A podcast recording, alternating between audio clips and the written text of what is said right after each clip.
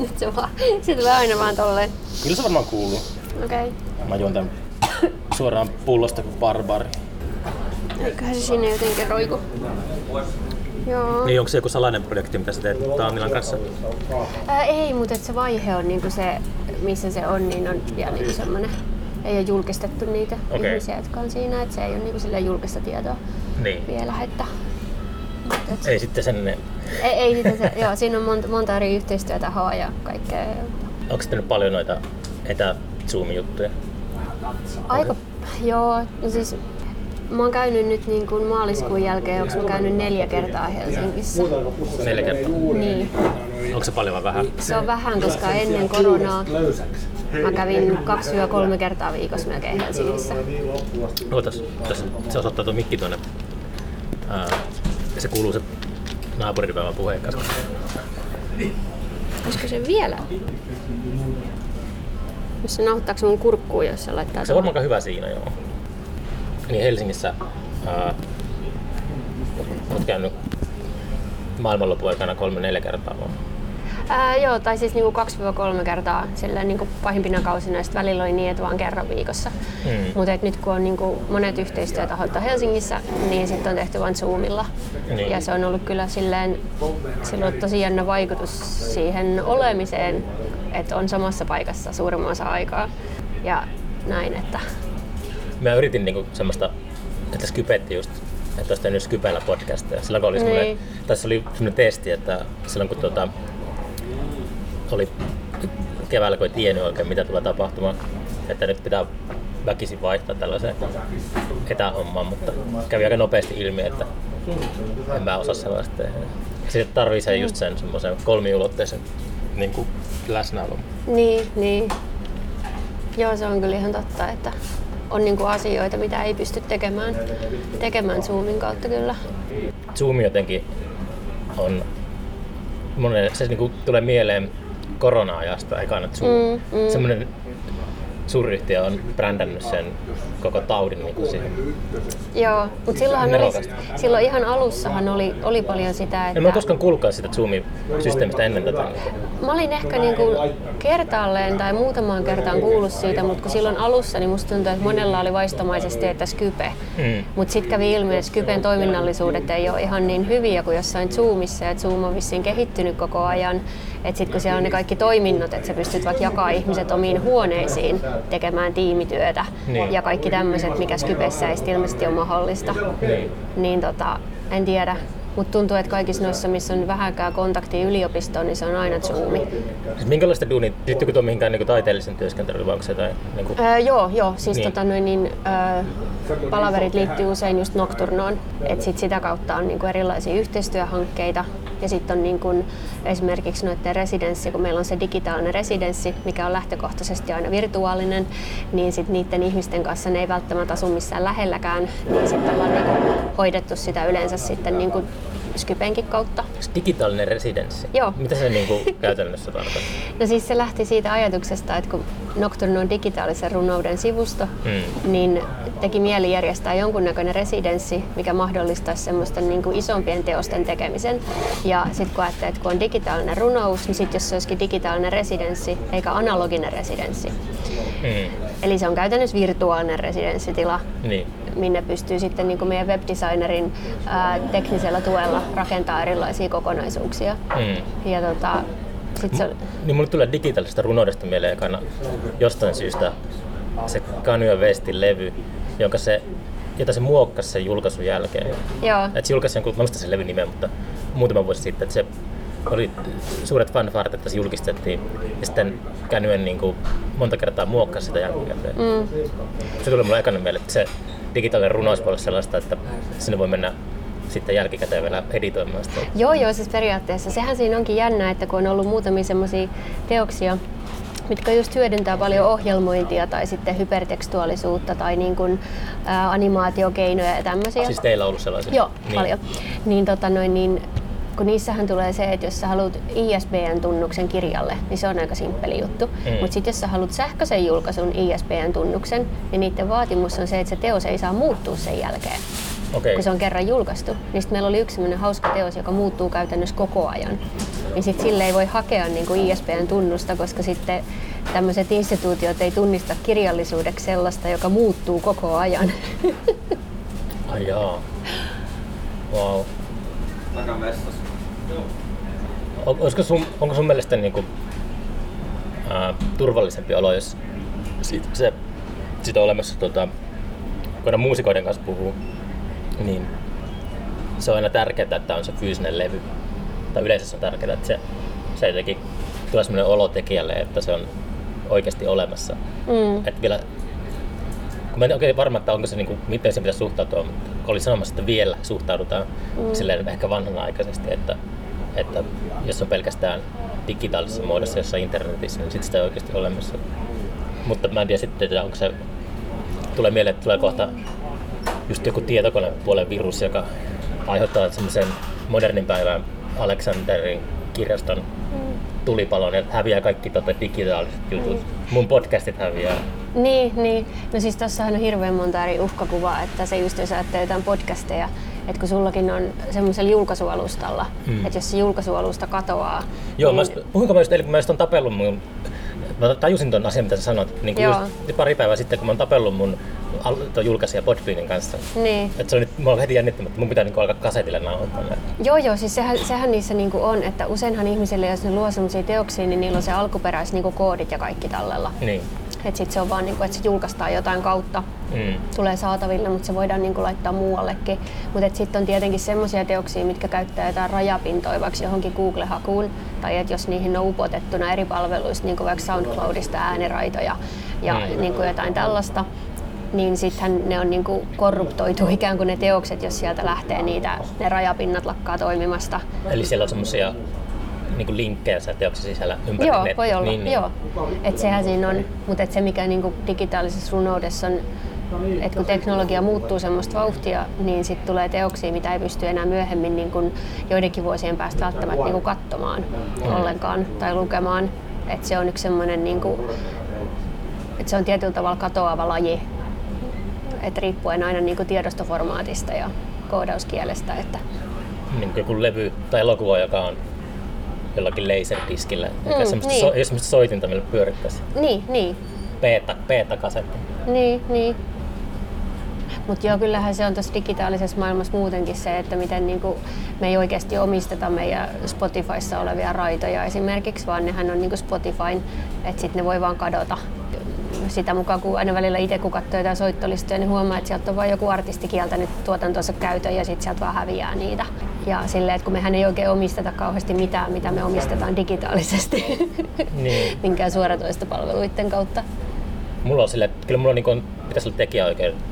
Se just se Podbean lähettää sellaisen RSS-feedin. Joo. Se leviää sen kautta ympäri nettiä. Mä en niin lataa näitä itse Spotifyhin. Ne menee niin automaattisesti Spotifyhin sen Podbeanin kautta. Joo. Aina niin podcast toimii tuolla tavalla.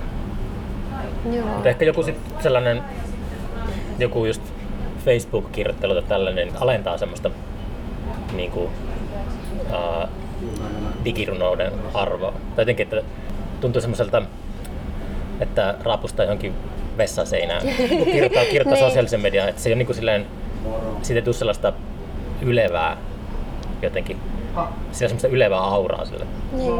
Ja sitten se yhdistyy helposti siihen digitaaliseen runouteen. Niin. On, onko semmoisia runoilijoita, jotka kirjoittaa pelkästään vaikka Facebookiin tai jonnekin Siis varmasti on tosi paljon, joo, siis sellaisia, jotka niin kuin, ää, käyttää sitä niiden julkaisumediana. Ja ne on sit usein ehkä sellaisia myöskin, jotka ei ole niin kuin julkaissut kirjamuodossa esimerkiksi teosta. Mm. Mm. Että sitten ne tulee tunnetuksi jostain Instagram-runoudesta tai sitten Facebook-runoudesta tai Twitteristä.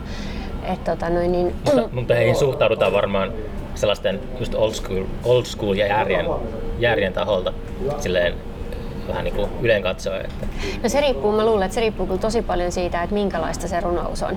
Et se on niin kuin siitä siitä, kiinni. Siitäkö se pitäisikin olla Niin, että niin mä oon, niin mä oon niin kuin ymmärtänyt sen, jos mä oon tulkinut ajan henkeä oikein, niin hyvä runous riippumatta julkaisualustasta Mm. toimii. Ja sitten tietty nehän on erityisen kiinnostavia, jotka jotenkin niin kuin reflektoi sitä omaa julkaisualustaansa vielä. Että Mm. se on niin kuin suhteessa siihen, missä ne julkaistaan ne tekstit.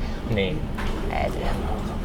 Mutta kyllähän toi esimerkiksi Karri Kokko on tehnyt semmoisen jotenkin kulttuurihistoriallisesti arvokkaan teoksen, missä se on koonnut yhteen Facebookista näitä niin kuin erilaisia päivityksiä.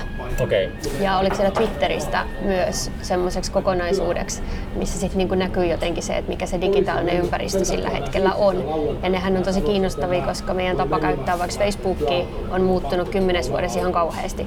Niin, siis mä olin justiinsa tota, oliko viisi vuotta pois Facebookista ja mä tein nyt podcastille pari viikkoa sitten niin kuin, äh, sivuston, niin mä sain heti niin kuin Facebookilta käyttökielon. Minkä takia? Toi tuttu sanoo, että sillä oli käynyt samalla tavalla, että se johtui tuota, Yhdysvaltain presidentinvaaleista. Et, et jos, just, mä loin just niinku pahimpaa aikaa sivut ja sitten Aa. niinku, tota, en mä niinku siis sillä alkanut heti niinku trollaamaan ketään. Siis mä olin vaan, ei siinä ollut mitään perusteita, mutta silloin tuli, että mä sain niinku mun käyttöoikeuksia rajoitettiin. Et, et, ja nyt en tuli vaalien jälkeen takaisin. Okei, no toi jo, joo, voi ei. Kai näin teki yrittää just jotain tämmöistä just trolliarmeijaa hillitä. Niin onko se sitten silleen, että pod- podcast on jotenkin semmoinen media, että sitä ei millään ehditä niinku tarkistaa sitä sisältöä? Niin, en Ja sit tiedä. se on niinku kategorisesti vaan. Niin, ehkä. Tai sitten se oli vaan... Tota, miten se, se, oli, se tuli joku semmoinen sanamuoto, että... Niin se oli tota... Se luki suomeksi, että se syy oli tavallisuudesta poikkeava toiminta. se kuulosti suoraan jostakin niin Orwellin kirjasta. Joo, toi on kyllä. Ja mä, olin, tota, mä sanoin tästä kyllä Jukalle, mutta siis se tapahtui, kun mä olin postaamassa Barry Andrewsin diskon sellaista, mä tein ke- joskus keväällä hänen kanssa jakson, niin Hmm. hänen niin kuin Facebook-sivulta sitä, että olin tässä podcastissa, niin olin niin kuin postaamassa mun omalle sivulle. Niin silloin tapahtui se, se tota, Barry Andrewsin disko on yhteiskunnan vihollinen Oi ei. numero, numero yksi. Oi ei. Mutta se oli, se oli kuitenkin se, että mä olin niin kuin vuosien mä niin kuin, tota, että perkele, että tehdään nyt tämä Facebook-sivu sitten. Mm. Vähän niin kuin taipuin siihen, mutta, mutta on se varmasti se käyttäytyminen on muuttunut, muuttunut tosi paljon kymmenessä vuodessa. Ja just viime jaksossa Jaakon kanssa puhuin siitä Social Dilemma-dokkarista, mikä on Netflixissä, mikä, missä käy ilmi, että nyt on aika kertaa oikeasti dataa olemassa käytössä mm. psykologeilla, että miten, miten niin kuin, minkälaiset vaikutukset tuolla on niin ihmismieleen. Ja ne ei, Joo. ne ei ole kauhean positiivisia. Ei, ei. Joo, ja semmoinen, mihin niin kuin viime aikoina itse on kiinnittänyt huomiota, niin mulla on, mulla on kaikissa noissa laitteissa on VPN-yhteys, niin se aiheuttaa jo itsessään tosi paljon ongelmia eri sivustoilla, että sieltä tulee semmoisia niin kuin varmistuksia, mitä ei tulisi, jos ei olisi VPN-yhteyttä käytössä. Mm. Mm. Ja esimerkiksi Twitterissä niin tulee jatkuvasti, mä joudun joka kerta kun mä kirjaudun sinne, mä joudun varmistamaan, että mä en ole robotti. Okei. Ja mun pitää niinku tunnistaa kuvista sit aina niinku milloin linja-autoja ja milloin liikennevaloja, et jotta mä todistan, että mä en ole robotti. Ja sitten siihen tulee ilmoitus, että kiitos, voit turvallisin mielin jatkaa Twitterin käyttöä. Ja sitten Facebookissa mä oon huomannut, että kun mä käyn siellä yleensä vaan nopeasti kurkkaamassa, Mm. niin mä kirjaudun ulos niin nopeasti, että se niinku laittaa mulle aina semmoisen kyselyn, että kirjauduko sä ulos omasta vai väärästä tilistä. Että kuin sä näin nopeasti lähdit täältä. Meillä on, meillä on sellainen kuristusote ihmiskuntaa. On ja sitten Se on- just niinku tavallaan, noihan ei, niinku, ei ne rankase siitä, että sä käytät niitä ikään kuin väärin, vaan ne niinku antaa ymmärtää, että sun toiminnassa on jotain poikkeavaa, että kannattaisi jotenkin käyttäytyä tavallisemmin, ettei tuu näitä, koska siihen menee aina aikaa, kun sä klikkailet niitä linja-autoja ja äh, liikennevaloja ja sitten niinku ilmoitat, että taaskin oli kyllä oma tilini, mutta vain kävin. Herra, herra Jumala, mihin sitä on sotkenut itsensä. Näinpä. Pitäisi postata Punk in Finlandin tai jonnekin. Niin, niin. Joo, kyllä noi on tommosia, niin että sit kun niitä tekee niitä asioita vähän toisin, kun se oletusformaatti on, niin niillä nousee jotkut semmoiset niin liput siellä, että tätä täytyy nyt vähän niin kuin enemmän tarkkailla. Ja sitten vaan on niin kehittänyt ne automatisoidut proseduurit, että miten ne suodattaa sitten. Että, Voi ei. mm, foliohattu päähän ja menoksi. Mulla ei ikinä ollut edes sitä purkkaa koskaan siinä läppärin. Aa, joo. Mulla, Mun- mulla on myös kaikissa laitteissa. Mä aina jotenkin kiusasin, kiusasin tota kaikkea, jotka pisti siihen just jonkun pureskellun jenkin siihen. ja sitten ehkä joku Ed- Ed- Edward Snowdenin mm. jälkeen, niin se oli silleen, että okei, okay, että ehkä te olitte tästä oikeassa. Mutta en mä silti niinku, mm. en mä vaivautunut tota, sellaisen, että Joo, mä tykkään siitä, että siitä tulee niin helppo mielenrauha, että mä laitan vaan tarran siihen päälle ja sitten tästä asiasta ei niin tarvitse huolehtia sitten. Mm. Mutta et, joo, en tiedä. Onhan noita tollasia, niin kuin, että kukin ottaa sen oman taistelunsa, mitä käy ja missä niin kuin touhuu. Että toi on ainakin itselle jotenkin toi digitaalinen maailma ja toi teknologinen kehitys on ollut semmoinen, mihin on jostain syystä ajautunut sit seuraa sitä enemmän. Niin... onko sä ollut tota, tieteiskirjallisuuden ystävä? Joo, ihan lapsesta Niin, asti. niin. Joo. Et meidän tota, isäpuolella oli iso kirjahylly, skifi- ja fantasiakirjoja, pääasiassa skifiä, just niinku näitä vanhoja klassikoita, niin niitä on ihan niinku jostain kymmenenvuotiaasta asti lukenut. Niin tota, se jotenkin on kiinnostava seurata maailmanmenoa just suhteessa sit moniin näihin niinku, Oliko sä enemmän sellaisia, sellaisia mekaanisia juttuja jotain Arthur Clarkea vai sitten enemmän semmoista psykologista skifiä kuin jotain Philip K. Dickia tai vai mikä sulla oli niinku semmoinen Asimov ja Clark oli varmaan ne Joo, no Asimov sitä Joo. välillä varmaan. Joo, ja sitten tota, ää, Codwain ja Smithin tuotannosta mä tykkäsin ja sitten Philip Jose Farmerilla oli jotain hyviä ja sitten on niin kuin iso kasa sellaisia, mistä niin kuin, niin Bradbury, Ray Bradbury on tietysti aivan niin kuin ehdoton. Ja Bradburylla on ne tota, erityisesti ne ää, novellit. Mm, joo, Se, on niinku, se menee semmoiseen ehkä kauhukirjallisuus Joo. fantasiapuoleen enemmän kuin sellaiseen niinku skifiin varsinaisesti. joo. Ne on tosi pelottavia ne. Mm. ne tota, kuuluisin sillä on se, se tarina siitä henkilöstä, joka pelkää omaa luurankoa. Mm, Ja sitten siellä on niinku, niin, niin. Mutta sekin oli jännä, kun tuosta Aldous Huxleyin uudesta uljasta maailmastahan tehtiin nyt, vai uljas uusi maailma, kummin päin se menee? Mä sanon se aina väärinpäin. Niin, yhtä kaikki. uljas uusi maailma. Uljas uusi maailma. Niin, niin siis sehän, mä luin sen tuossa just uudestaan ja tota, siitähän tuli nyt TV-sarja joo. jonnekin Netflixiin tai HBOlle. Ja sitten se oli jotenkin silleen hassua, että kun siitä oli niinku siivottu pois ikään kuin semmoiset monet elementit. Eli toisin sanoen se, se oli niinku, tekijät ei ollut tajunnut sitä kirjan pointtia. Niin, että siis musta tuntuu, että ne oli niinku lisännyt ja korvannut siinä semmoisia Niin, elementtejä, että se kaikki terävin kärki katosi, koska nyt niinku nykyaika on osoittanut, että tosi moni asia meni just siihen suuntaan. Mm. Ja sitten ne on niinku päättänyt, että sen sijaan, että seuraisi, että no mitä tässä nyt kävi, niin ne on sitten niinku lähtenyt jotenkin siihen, että no lisätään tähän nyt vaikka tämmöinen vähän niin kuin internet, joka tuntuu olevan semmoinen, niinku, että päälle liimattu ratkaisu tietyllä tavalla. Vaikka, no, mä lopetin sen katsomisen tosi lyhyen, niin voi olla, että mä oon täysin jäävi. Kiintosaa mm, ihmiset, jotka ei ole koskaan harrastanut tieteiskirjallisuutta, niin minkä, minkälainen shokki tämä on ollut tämä dystooppinen tilanne, missä me eletään nyt. Että jotenkin tuntuu, että näin jälkiviisaana, että aika moni on varoittanut tällaisesta, mm. että lähtee todellisuus semmoiseen loppulaukkaan. Niin. Mä en tiedä sit, onko se niinku loppulaukka vai onko se semmoinen niinku muutosprosessi. Et kun sehän on aika semmoinen niinku lopusta käsin katsottu ajatus, että missä vaiheessa se loppulaukka on alkanut tai että mikä näistä kehityskuluista nyt johtaa loppuun ja mikä on loppu, miten me määritellään, että mikä on jonkun loppu. Mm. Mutta kyllähän tosi monet asiat on niinku semmoisella raiteilla jotenkin, että siitä ei välttämättä seuraa kauheasti semmoista yleistä hyvää ja mitään Niin. sellaista. Et, tota, noin, niin, Mua on jotenkin naurattanut se, kun tota, mä tietty katsoin sit kaikkia näitä Star Trekkiäkin tosi paljon ja Babylon 5 ja kaikkia näitä. Ja, Mä olin suunnaton Babylon 5 fani. joo, se oli kyllä hyvä.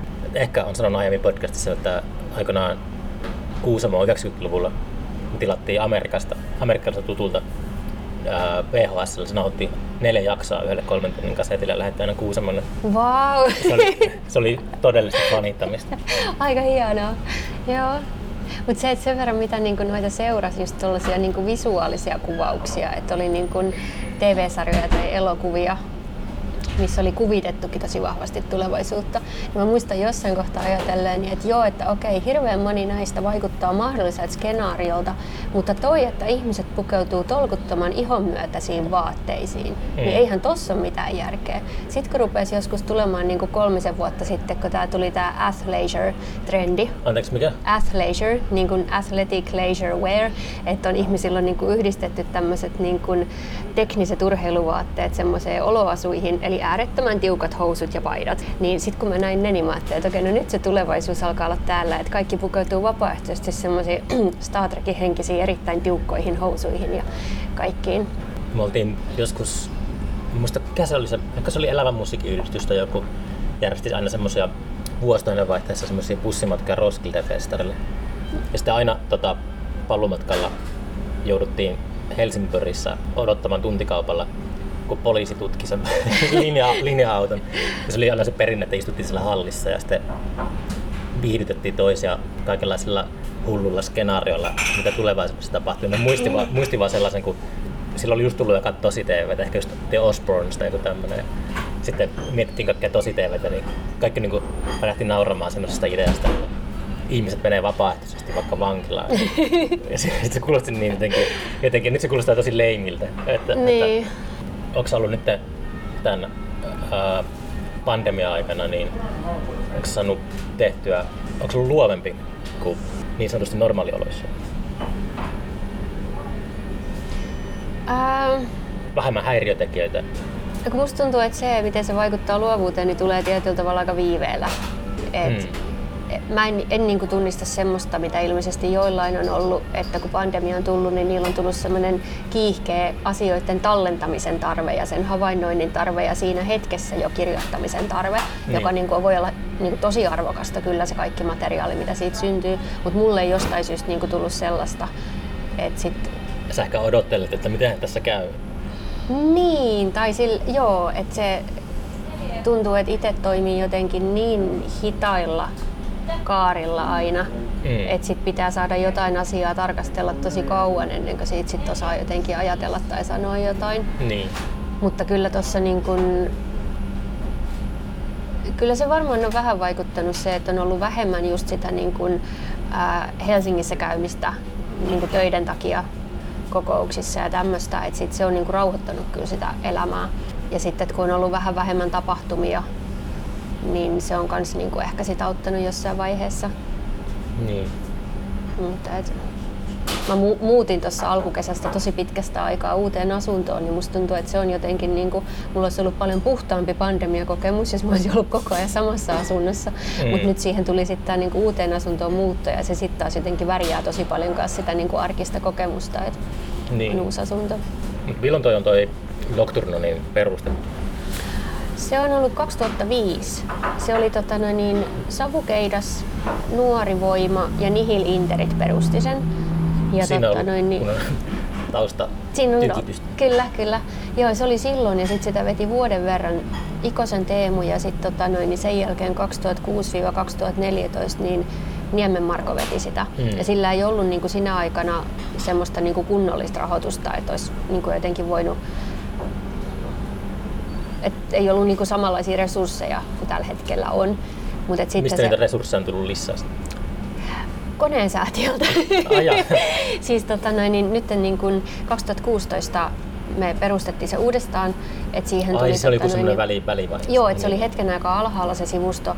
Kun siinä just kun ei ollut resursseja, niin sitten ihmiset jossain vaiheessa tulee se, että kun ei saa minkäännäköistä korvausta, niin sitten on vaikea niin kuin laittaa aikaa, jos on, niin kuin joutuu tekemään muita töitä niin kuin ihan pakostakin. Niin, niin tota, 2016 Nihilinterit otti sen hoitaakseen ja tota, mä oon siitä asti, mä olin ensin niin projektikoordinaattorina ja sitten mä jäin siihen päätoimittajaksi, niin tota, siinä meni varmaan vuoden verran reilu vuosi, kun sitten ensimmäiset niin kuin koneensäätiön haut rupesi tuottaa tulosta ja nyt me ollaan niin kuin kolmatta vuotta koneensäätiön rahoituksella.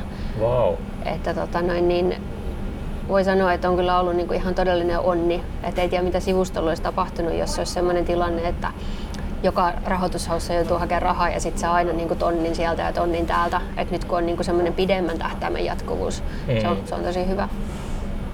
Mielenrauha. Joo, joo ja se, että pystyy niinku oikeasti taiteilijoillekin, runoilijoille ja kaikille niinku sanomaan, että okei, että meillä on resursseja, että jos te haluatte tehdä jotain, niin me pystytään oikeasti auttaa teitä, mm. eikä vaan silleen, niinku, että täällä ollaan, vaan että niinku, pystytään ehkä avustamaan myös. Onko toi säätiöosasta niin muuttunut tässä viime vuosikymmenen aikana? Mä, mä, mä en elänyt siinä maailmassa esimerkiksi 2000-luvun ekalla vuosikymmenellä, saatikka 90-luvulla. Mm. Mutta onko niitä jotenkin tupsahtanut noita säätiöitä enemmän jostakin? Onko ne ollut aina noin samat tahot. Tiedätkö siis? Mä en ole varma tiiäks mä, koska Mm. mä oon ollut silleen niin kuin tällä kentällä tajuissani kuitenkin vasta niin kuin 2010-luvulla. Niin. niin mulla ei ole niin kuin sen enempää kokemusta siitä. Mutta kyllähän sitä puhutaan, että niin kuin niiden merkitys on iso. Sitä se varmasti on. Se on niin ihanaa puuhaa kirjoittaa apurahahakemuksen. On. Tässä just odotellaan tämän syksyn tota, tyrmäyksiä. Että Niin. Joo, ne on jotenkin niinku... Se... Ja sitten ehkä niinku jotenkin suhteessa siihen taiteelliseen työhön, niin se, että sun pitää kirjoittaa ne samat ideat sinne ihan toisessa diskurssissa, ihan toisella kielellä kuin sillä, millä sä oikeasti aiot niitä asioita käsitellä, niin musta tuntuu, että se on aina semmoista niinku tosi rampauttavaa, että sit sä joudut niinku olemaan henkisesti ihan niinku kasailee itseäsi pitkän aikaa, että sä saat sen oikein niin kuin kaunokirjallisen muodin taas siihen päälle sen jälkeen. hmm. Et, en mä tiedä, onko se kaikille näin tuhottoman vaikeaa, mutta Onkohan kukaan kirjoittanut runokokoelmaa apurahakielellä? Pelkästään niin semmoista Niin. kul- kulmikasta, epätoivosta anomista ja mankumista. siis tuossa on ollut jotain semmoisia käsitteellisiä kokeiluja noista kyllä, Okei, mutta en osaa nyt heti sanoa, missä muodossa ne on toteutettu ja kuin laajoina. Joo, toi Joni Järvenpää sanoi jaksossa justiinsa, että hän oli tuolla, asusti Amsterdamissa, niin Hollannissa toimii se systeemi sille, että ne antaa aina tuloksesta riippumatta niin palautetta kaikille hakijoille. Se voisi olla mielenterveydelliseltä kannalta ihan hyvä systeemi, mutta Mm, en tiedä, onko sitten mahdollista pistää sellaisia resursseja istumaan pöydän taakse. Mut se kuulostaa hyvältä kyllä. niillä tyypeillä niin kuin, sitten tota, hajoaa pää, kun ne joutuu antamaan palautetta kaikille. Ikuinen noidan kehä. niin. Mutta kyllä se varmaan joissain tilanteissa lohduttaisi tietää, että onko kuitenkin ollut siellä niinku viittavaille saamassa sen apurahan vai onko se mennyt niinku ihan metsään se hakemus. Mm. Koska sitten sehän auttaisi kuitenkin sekä motivaatiossa että sit siinä niinku viilaa sitä. Vaikka toisaalta sitten se voi muutenkin olla, niinku, vaikka olisi kuin hyvä hakemus, niin se on ymmärtääkseni silti niinku tuuria. Niin se on, se on Et- lottoa. Se. Niin. Mutta joo, saa nähdä, miten esimerkiksi sit ton veikkauksen kuvion kanssa käy. Että, Mikäs se oli? Mä, multa mennyt sekin ohi. ää, nyt kun noin veikkausautomaattien määrä on lähe, vähennetty radikaalisti, Koronan takia. Niin, ja sitten niin kuin muutenkin tarkasteltu toimintaa uudestaan, niin siinä on niin kuin sellainen ilmeisesti nyt niin kuin skenaario, että ne tulee, onko se sitten ensi vuoden jälkeen, niin laskemaan myös nämä taiteen edistämiskeskuksen ja OKM käytössä olevat niin kuin määrärahat. Mä en ole varma ihan siitä, että kumpaan ne kohdistuu millä tavalla, mutta niin kuin joka tapauksessa pelko on, että se niin kuin apurahoitus tulee vähenemään. Ja sehän koskee sitten taiteen lisäksi myös niin kuin muita kolmannen sektorin toimijoita, erilaisia yleishyödyllisiä yhdistyksiä ja tämmöisiä. Että Mitä kaikkea uhkapeliriippuvuudella onkaan niin kuin, rahoitettu vuosien aikana? Niin, niin. Siis sitä mä mietin tuossa, kun tota, tämä nyt on ihan totaalinen sivupolku, mutta Ei se haittaa. telkkarista tuli noita taas noita Oceans Eleven-leffoja. Niin tota, niissähän ne ryöstää kasinoja. Ja Mm. mm. sitten mä mietin sitä, että onko siinä valittu just niinku tämän Veijari-elokuvan rahan varastamisen kohteeksi kasinot, koska ajatellaan, että se on niinku jotenkin se, se niinku eettisesti hyväksyttävin ylijäämä. Et koska joku niinku, Robin Hood. niin, että se on niinku tämmöinen, että ne, jotka laittaa rahaa kasinoihin, niin niillä on selvästikin ihan liikaa sitä rahaa. Siinä ne toki pelaajat on kai usein miljonäärejä, mutta meneehän siinä samalla tavallistenkin ihmisten kasinorahat. Niin Se, se a- syy, syy, miksi Ocean's Elevenissä ryöstetään kasino on se, kun tota, se alkuperäinen versio on Frank Sinatra mm. Ja Rat Packin ja ne asuu Las Vegasissa. ja Aa, ne, niin se halunnut, ne, siitä. ne halus kuvata siellä elokuva siellä, niin luulen, että sillä on paljon tekemistä. Käsikirjoittaja on katsonut hotelliikkunasta, että mitä täällä voisi tehdä, niin sitten tehdään semmoinen kasinoryöstö-elokuva. No toi on joo, toi on paljon lohdullisempi selitys kuin että kyse olisi jostain tällaisesta niinku... Tämä on, tää on yksi korona-ajan tämmöinen seuraus, että on niinku tosi paljon aikaa miettiä, kelailla kaikki juttuja. Ja sitten tuntuu, että tässä ilmassa on tämmöinen jotenkin niinku kaikkien asioiden hirveä merkityksellistyminen ja sitten sellainen, niinku, kun salaliittoteorioistakin niinku raportoidaankin nykyään kauheasti kaikkea. Mm. ja sitten on niinku hirveä tarve jotenkin määritellä koko aika niin kuin kantaa kaikkiin eettisiin asioihin ja kaikkiin, niin huomaa, että itselläkin käy niin kuin välillä just ylikierroksilla tulkitessa aivot, että niin kuin, liittyyköhän tämä tähän ja mitähän tämä kertoo nyt meidän yhteiskunnasta. Ja, Mä oon välillä huolissaan, osan olla huolissaan siitä, että miten vähän mua kiinnostaa. Että tulee välillä sellaisia ulkopuolisuuden hetkiä. Mm. Pitää teeskennellä paljon, että jotenkin on kiin- kiinnostunut tästä asiasta. Niin. Mitä salaliittoteorioita on levin, levitetään nyt tässä podcastissa? Ei, ei, kun siis mä oon nyt sitä, mä oon ottanut nyt sen linjan, mä en muista kuka siitä puhuu, puhuu just, että se kaikenlaisessa mainstream-mediassa tai ylipäätään missään niiden salaliittoteorioiden kuvaileminen oikeasti vahvistaa niiden vaikutusta. Että se on niin kuin paljon parempi idea vaan niin kuin vaieta ne kuoliaaksi. Mm. Ja kyllä mä sen niin kuin ymmärrän sen ajatuksen, koska silloin jos joku Yle alkaa raportoimaan QAnonista esimerkiksi, Mm. niin kyllähän se saa ihan eri legitiimin. Mutta sitten kun ajatellaan jotain vaikka Jeffrey Epsteinia, Mm, niin sit siitä ei taas puhuta mitään. niin. Ehkä pitää, pitää niinku valita ne salaliittoteoriat. Joo, joo, se on niin kuin valitse taistelusi ja valitse salaliittoteoriasi. Muistanko mä oikein, että sä oot tehnyt Don DeLillon kirjasta, tuota, se peräti gradu? Joo, mä teen kandia graduja. Sitten se on nyt niin kuin mun loputtamassa väikkäriprojektissa myös Eli mukana. body artistista. Joo, siitä mä teen gradun, joo. Sä mainitsit sen siinä sun runo, runokokoelmassa.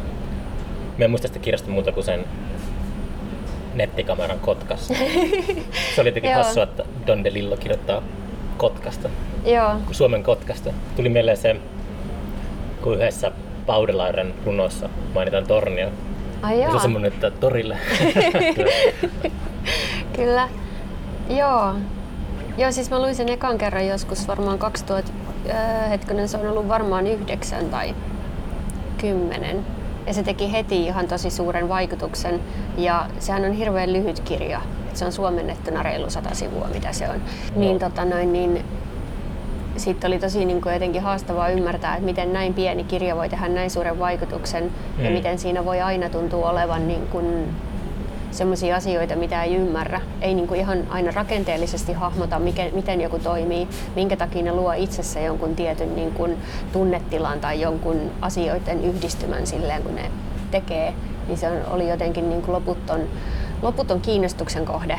mm. Et tota, mutta sitten se raja tulee vastaan siinä, että ihminen ei voi tehdä enää väitöskirjaa reilu satasivuisesta kirjasta. Et Niin sitten on pakko laajentaa. Enemmän sivuja kuin sinne. niin. Tota, onko se DeLillo sulle niinku muuten tuttu? Sä lukenut sen muun tuotanton sitten?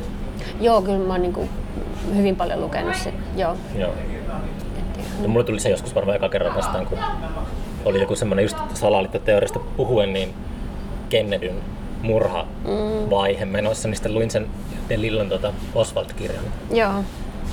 Joo, sehän oli siitä jännä, että silloin kun se ilmestyi, niin ihan niin kuin kirjallisuuskritiikeissäkin, mä en nyt muista sen kriitikon nimeä, mutta se oli ihan arvostettu kriitikko, joka sanoi, että Delillo on huono kansalainen. Että kunnon kansalainen ei kirjoita tämmöistä niin kuin faktaa ja fiktiota sekoittavaa kirjoitusta, että tämä niin kuin moraali- moraalisesti on jotenkin niin kuin väärin. Ja sitten se oli jotenkin jännä ajatus, että silloin on vielä ollut semmoinen kulttuuri, missä niin kuin ajatellaan, että ei saisi niin kuin näitä salaliittoja nyt tälle ihan vaan keksiä ja levitellä. Okay. Niin, tota noin, niin se on jotenkin, Saikohan Elroy, eikö Elroy kirjoittanut samaan aikaan? James Elroy on kans Kennedy-kirja. Se kirjoitteli varmaan Varmaan samana vuosina. Tuli, saikohan sekin semmoista lokaniskaa? no siis silloin on varmaan ollut semmoinen, niin kuin, että on haluttu pitää kiinni siitä vielä ehkä jollain tavalla siitä historiankirjoituksesta, että ei sitä niin kuin, Mm. en tiedä, mä en ole kulttuurihistorian tutkija, niin en osaa sanoa niin kuin silleen, mutta se jäi vaan mieleen semmoisena niin kuin tosi eri ajasta tulevana kommenttina kirjasta. Todellakin. Mutta kyllähän sitten taas niin Delillolla on myöhemmin ollut, ollut taas kaikki, esimerkiksi jos ajattelee sitä kosmopolista, joka kuvaa sitä niin kuin pörssimaailmaa.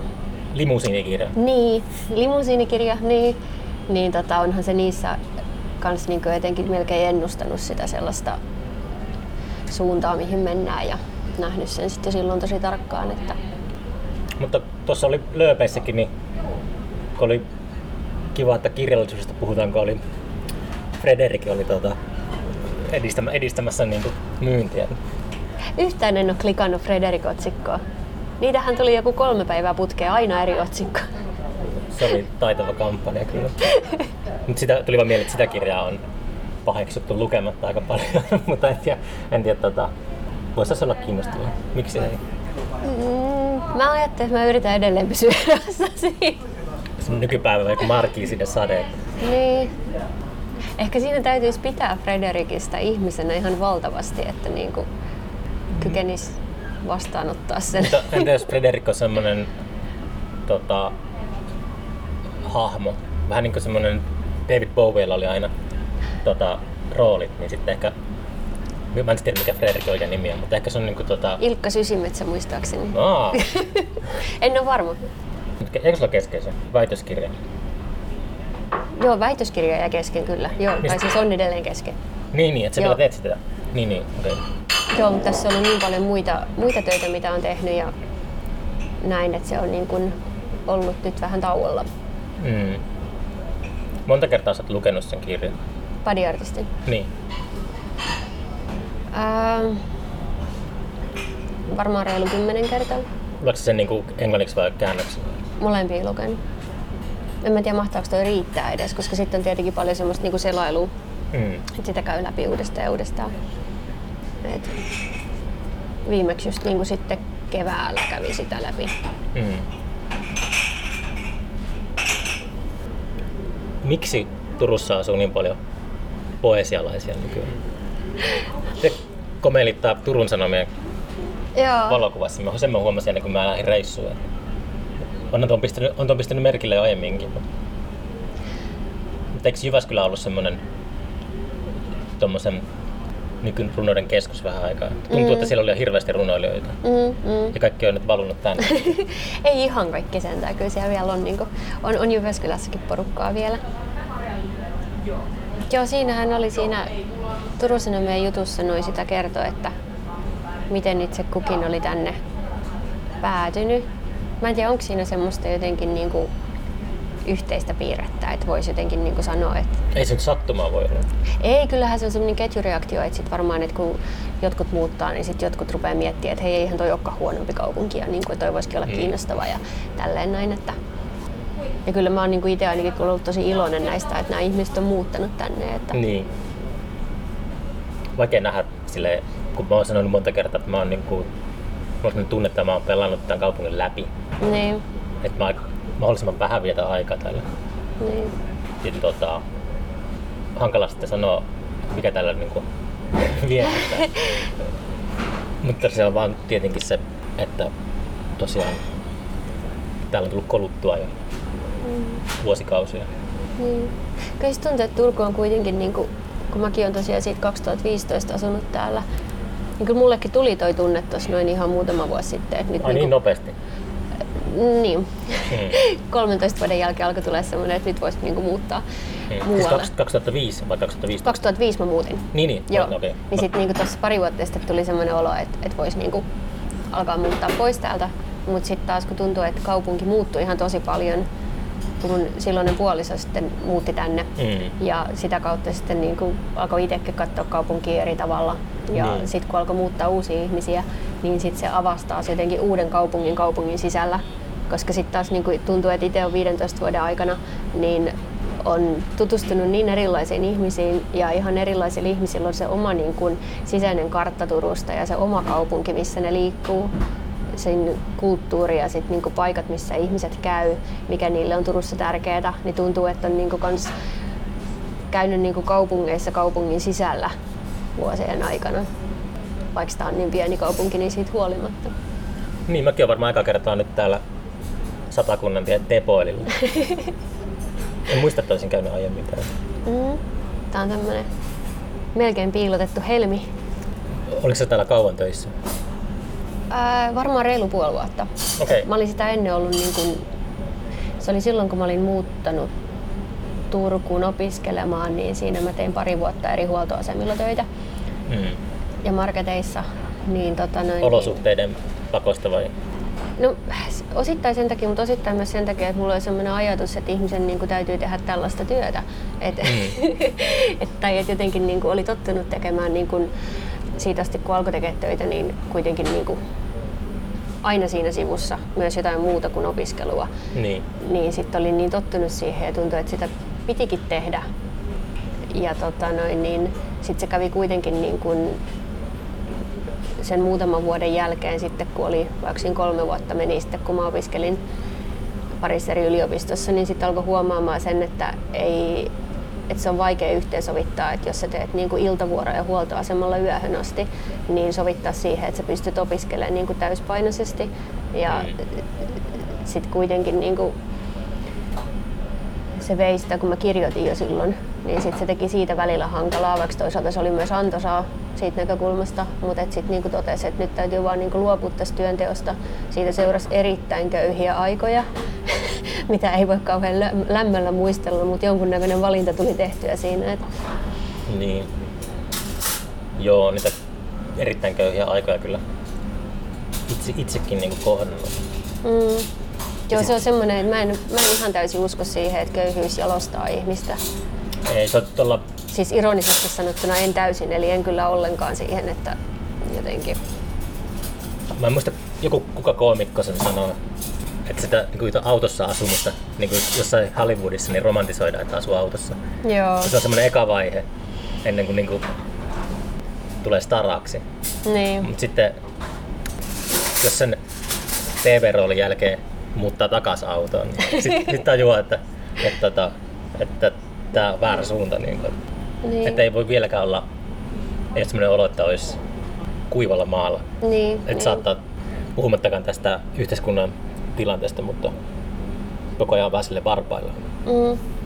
Kyllä mä uskon, että se jättää semmoinen, että jos on elänyt niin kuin, äh, semmoisessa tosi, tosi köyhissä tilanteissa, ja vaikka ne olisi ollut niin kuin vain väliaikaisia, niin kyllä musta tuntuu, että se jättää semmoisen niin kuin tietynlaisen suhteen siihen, että miten suhtautuu ylipäätään rahaan ja sitten mm. siihen niin kuin tulevaisuuteen. Ja sitten se, että jos siinä on niin kuin jää taustalle se pelko, että kun muistaa minkälaista se oli, niin sitä ei niin kuin ehkä mielellään halua enää kokea uudestaan.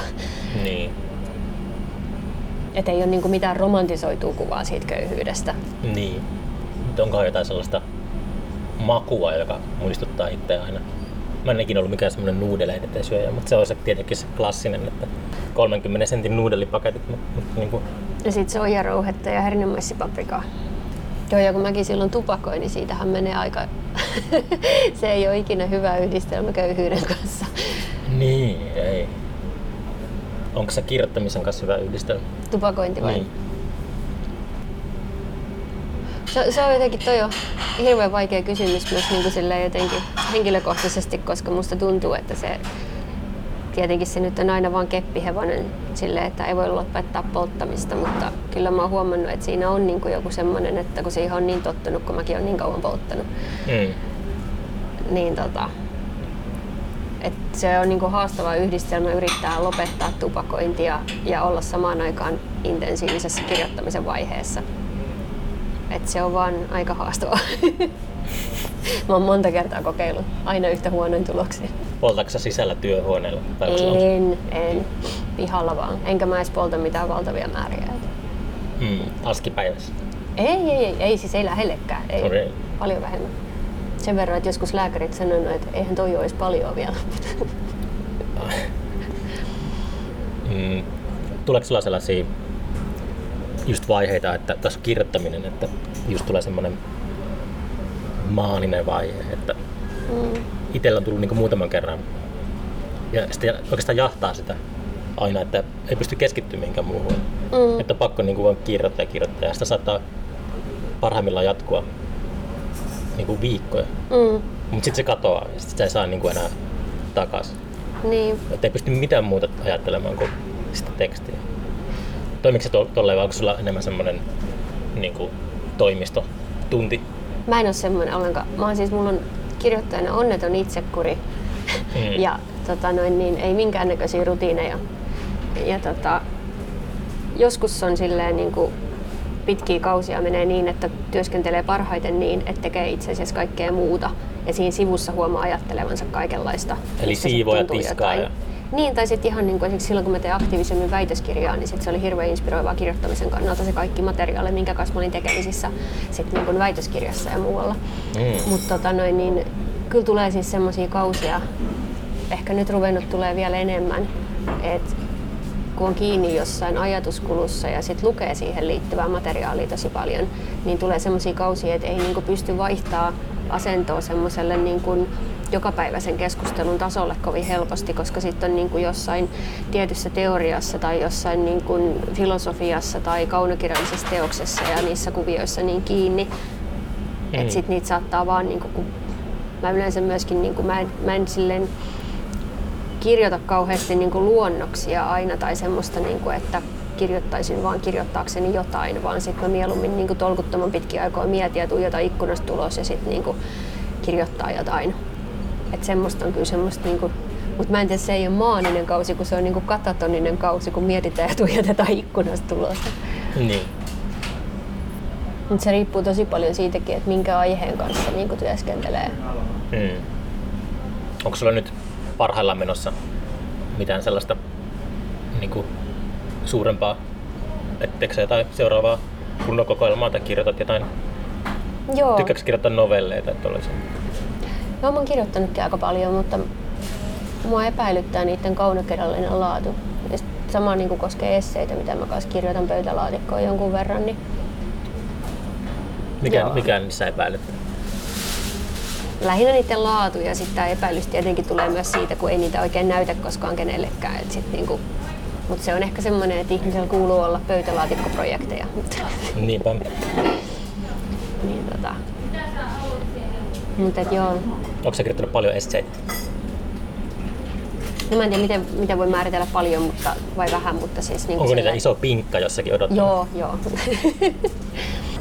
Lueskes, lueskeletko niitä silleen vuosien päästä ja, ja sitten huomaat, että olet itse täysin eri mieltä sen kirjoittajan kanssa? Öö, ei oikeastaan. Et kyllä mä yleensä olen niistä niinku samaa mieltä sitten, hmm. niistä asioista. Et tota noin niin... Mut joo, en mä tiedä, esseistiikka on ihan valtavan kiinnostava laji jotenkin. Ja sitten kun huomaa sen, että tosi paljon ihmisten kanssa käy semmoisia keskusteluita, mitkä sinänsä muistuttaa niinku semmoista dialogiesseistiikkaa. Mm. niin, tota noin, niin ehkä se on semmoinen niinku suunta, mitä, mitä kiinnostaa myös jossain vaiheessa kokeilla. Mutta sitä on niinku nyt jotenkin siinä tämänhetkisessä projektissakin aika kiinni. Että... Mitä se tarkoittaa se dialogi? Siis onko se niinku kirjeenvaihtoa? Ää, niin siis, siis että mä tarkoitan sitä, että niin kun on semmoisia niin ihmissuhteita, joissa niin kuin keskustellaan niin, että se niin kuin kommunikaatio muistuttaa esseistiikkaa niin, okay. silleen niin kuin dialogisesti sellaista toisiaan täydentävää tai niin kuin vastustavaa tai sitten semmoista ihan niin kuin yhdessä ajattelua. Hmm. Mutta sellaiset kaikki, kun ne ei tapahdu niin kuin painettuna, vaan ne tapahtuu puhuttuna. Niin... Sun pitää alkaa tekemään podcastia. Niin, niin. Saat tallennettua. Niinpä. Salanauhoita keskustella ystävien kanssa. Tuosta itse asiassa jossain vaiheessa puhuttiin, että kun tuntuu, että kaikki hyvät keskustelut, niin kuin joku sanoi aina niiden päätteeksi, tämä olisi pitänyt nauhoittaa. Mutta sitten mietittiin myös, että kauhean moni ei välttämättä suhtaudu positiivisesti siihen, että jos alkaisi ilmoittaa sellaisessa tilanteessa aina, no kas, minähän olenkin nauhoittanut tämän. Mm. Se oli niin outo, kun justiinsa luin siitä, kun toi J. Edgar Hoover äänetti salaa Martin Luther Kingia. niin sillä oli jossakin hotellihuoneessa Kingin tota, sängyn alla sellainen metrin kokoinen niin nauhuri. Se oli, niin kuin, se, miten se oli piilotettu, oli se, että se oli sängyn alla. Et tietenkin nykyään varmaan vähän sofistikoituneempi nuo vakoiluväline. Joo, mä luulen kanssa, joo. Tämä on jotenkin miellyttävä rauhallinen paikka. Joo. Onko, onko tämä ollut rauhallinen silloin, kun sä olit täällä työtöissä? Öö, osittain ja osittain ei. Et silloin oli, tota, mä tein paljon iltavuoroja, niin oli noita mopopoikia. Mm.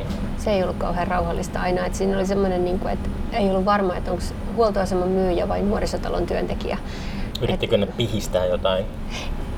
Hyvin harvoin, mutta sen sijaan oli semmoisia niin kaiken näköistä muuta meininkiä ja semmoista niin kuin yleistä pyörimistä ja säätämistä ja sellaista niin kuin ympäriinsä. Mm. Hengailiko sä teini-iässä Ostarilla? Ei, mä oon pieneltä maaseutupaikkakunnalta. Ai, mistä sä olet? Paimiosta. Okei, no et kuitenkaan niin kaukaa. Joo.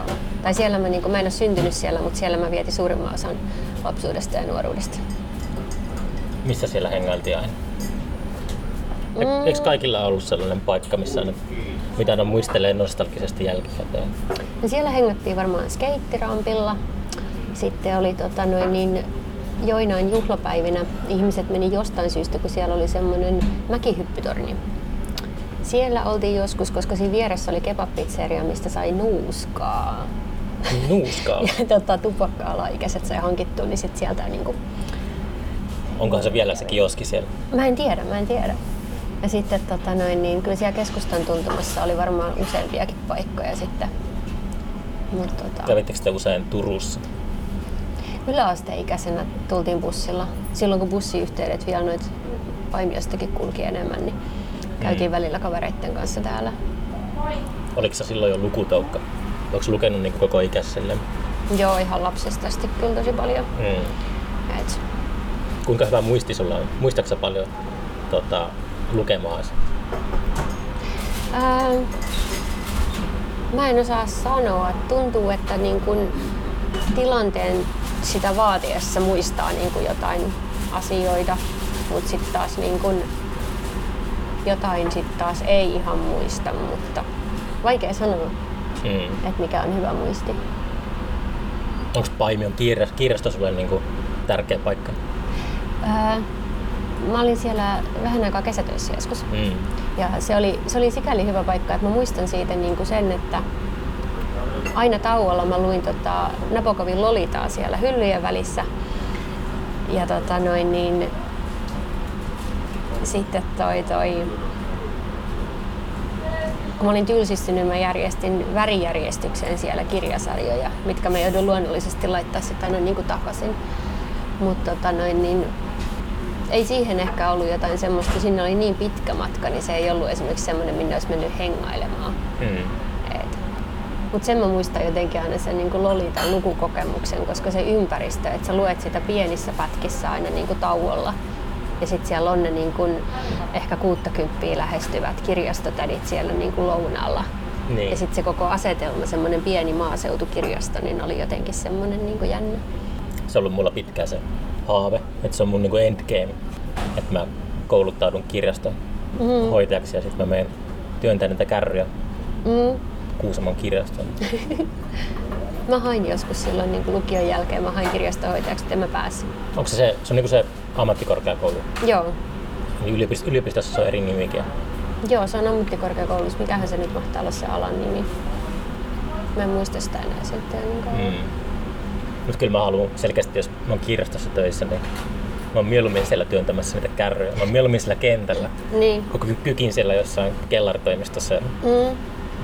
Työntää jonnekin putkeen niitä kirjoja ja sitten vaan menee sieltä niin kuin paikasta A paikkaan B. Ja... Niin. Tuli sokerilaskut vaan. Mm. Ajatus ei juokse. Mm.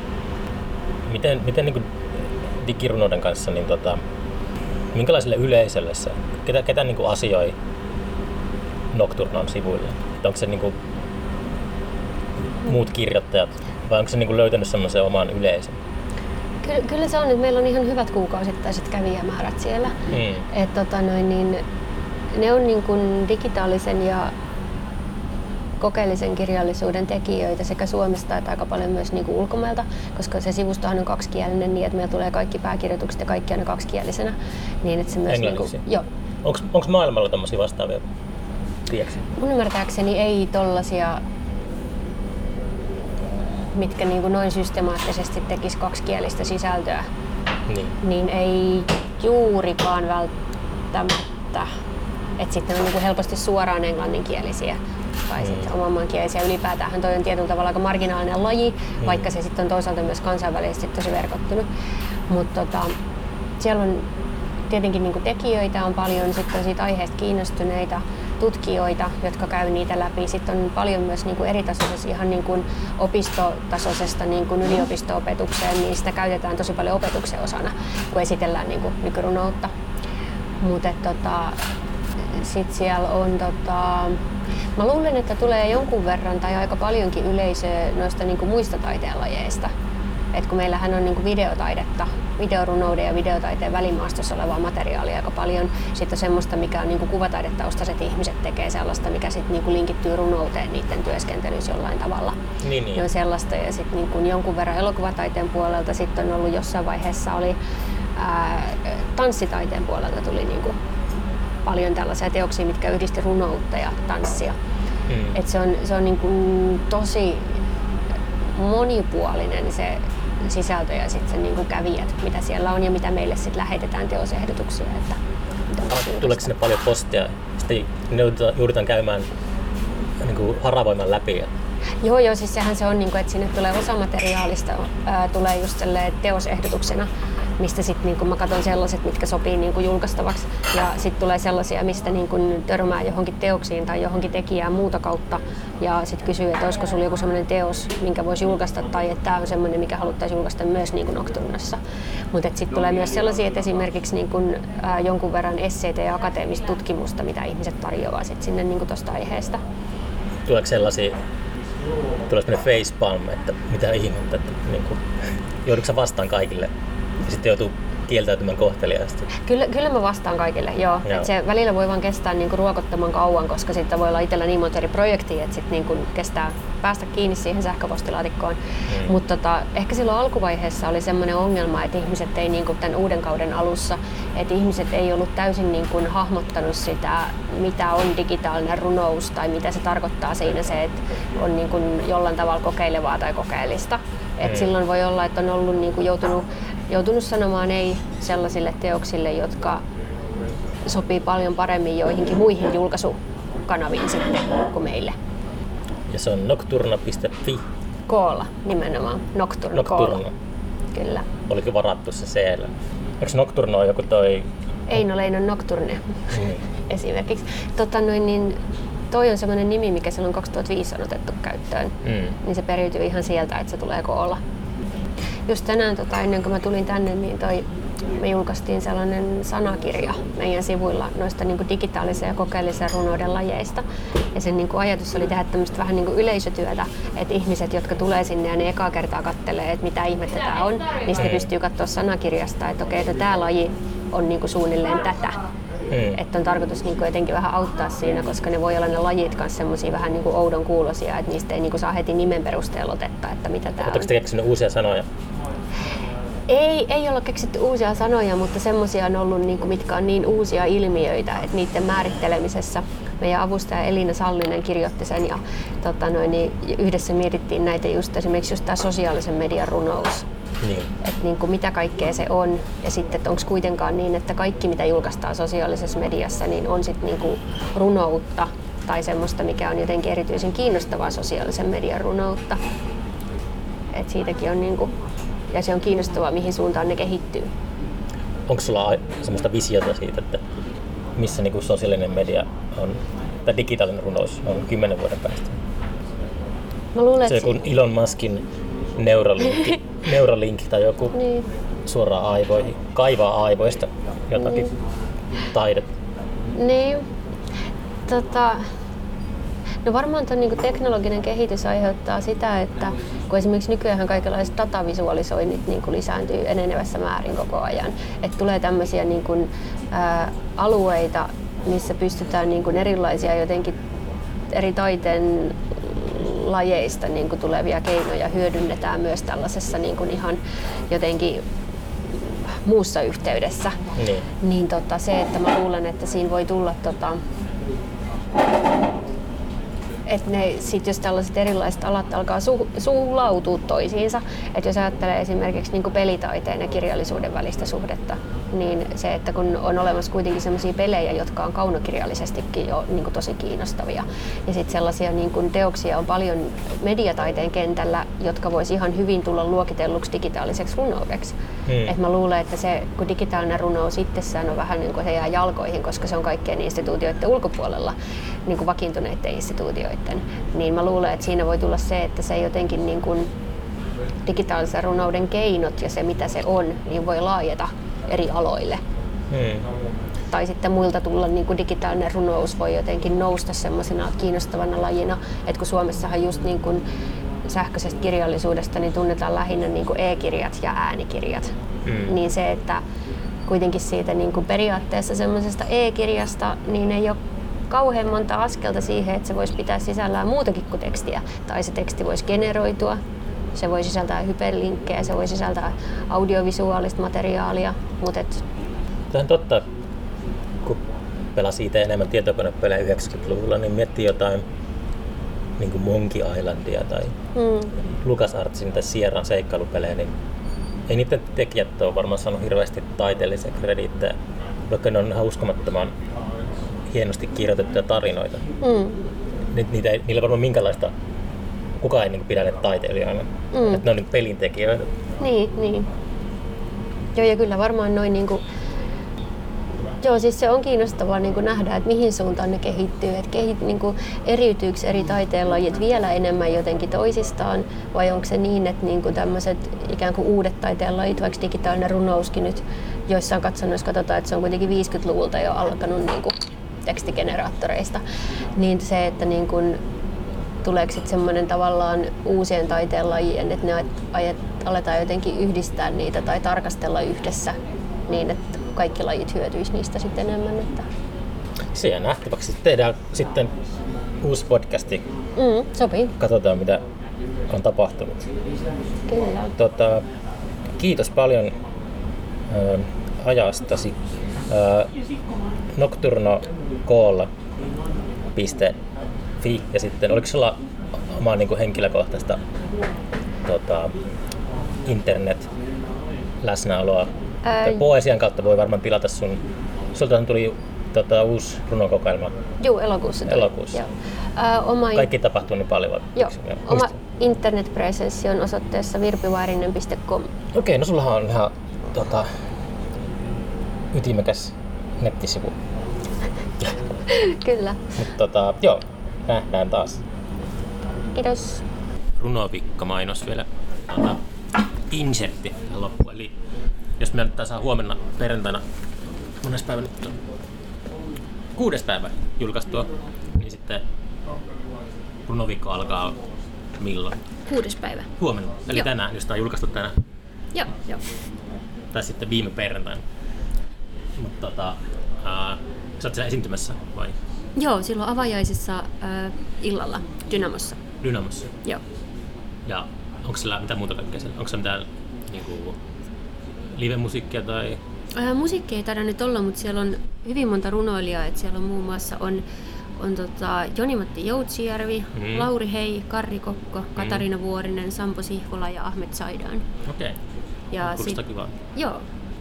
Ja sitten on monta, monta iltaklubia, että tämä runoviikko tunnetusti on yhdeksänpäiväinen vähintään, niin tota, siinä on pitkin sitten seuraavaa viikkoakin niin kuin klubeja. Nyt on vissiin baarit auki vaan. Onko 10 vai 11? Mä en ole pysynyt nyt oikein kärryllä edes. Kymmeneltä loppuu vissiin tarjoilu ja 11 menee kiinni. Joo. Miten muuten sulla toi esiintyminen? Tykkääksä sä esiintyä? Onko se runon lausunta sulle niinku semmonen, että sä odotat sitä? Vai onko se semmonen pakko tulla? Se riippuu vähän, kun mä tein aikaisemmin, mä tein, ne oli semmoisia niin performatiivisempia ja sitten välillä ihan niin suoraan Mitä hypit ja pompit siellä? Ei, ei, ei. Lähinnä semmoista niin esinetyöskentelyä ja runoutta lavalla. Niin, tota, Löikö sä niin, Basaralla vesimelonin? ei, ei sentään. Kaikenlaista muuta siellä kyllä tuli touhuttua. Niin, tota, nyt mä oon opetellut viime vuosina tähän, että luetaan vain niitä runoja. Mm. Niin, tota, Oliko se jotenkin semmoista epävarmuutta, että halusi huomion pois niistä teksteistä? Ei, kun se oli silleen, että ne tekstit, mitä mulla ekoissa kokoelmissa oli, niin ne syntyi niin visuaalisesti ja sitten niihin liittyi niin paljon tavallaan semmoista liikkeellisyyttä ja esineitä ja materiaalisuutta, että sitten halusi tuoda sen niihin esityksiin myös lavalle Mm. mukaan. Jännittääkö sua esiintyminen? Kyllä ne jonkun verran, ei enää ihan niin paljon, Mm. mutta et, Niin. se on niinku, niin. Toisaalta se jännitys on niinku ihan hyvä ja joskus jännittää tietty enemmänkin, mutta sitten se on tosi Musta se on hauskaa niissä esityksissä, kun ne katkaisee ajan. Koko sen Niin. arkisen olemisen aikajatkumon, niin sitä siirtyy ihan toiselle olemassa olemisen tavalle Mm. se esityksen ajaksi. Ja siitä mä kyllä tykkään tosi paljon. Siirtyy ikuisuuteen. Johonkin semmoiseen, Mm. mikä on toinen ulottuvuus tietyllä tavalla. Niin. Koska se on ja ei ole minä ja on ja Niin, ei ole mutta- tämä aika ja paikka. Mä oon jotenkin tolle mä ajatellut näistä podcasteista. Mm. Silloin kun punainen valo palaa, niin tota, se eroaa todella paljon siitä hetkestä, kun se punainen valo ei palaa. Niinpä, niinpä. Runoviikkoa voi varmaan seurata jossain somessa tai jotain. Joo, Facebookista löytyy ja sinne tulee niitä striimejä myös, että jos ei halua tulla paikalle, niin voi katsoa striimistä sitten varmaan niin kuin ihan kaikkea oikeastaan. Ja sieltä löytyy ohjelma ja Onkohan kukaan lausunut runoja tuon maskille pintaan? en tiedä, mutta voi olla, että nyt saattaa joku lausuakin. Saa nähdä. Ainakin siellä on, mä en tiedä mahtaako Kinnusen Tapanilla olla keikka, kun sehän aikanaan esiintyi aina ne sukkahausut päässä. Niin sillä on muutenkin ne sukkahaust päässä. Niin. Se on sen tyyli tuota, Niin. pärskessä suoja. Kyllä. Okei, okay. uusi lopetus. Kiitos.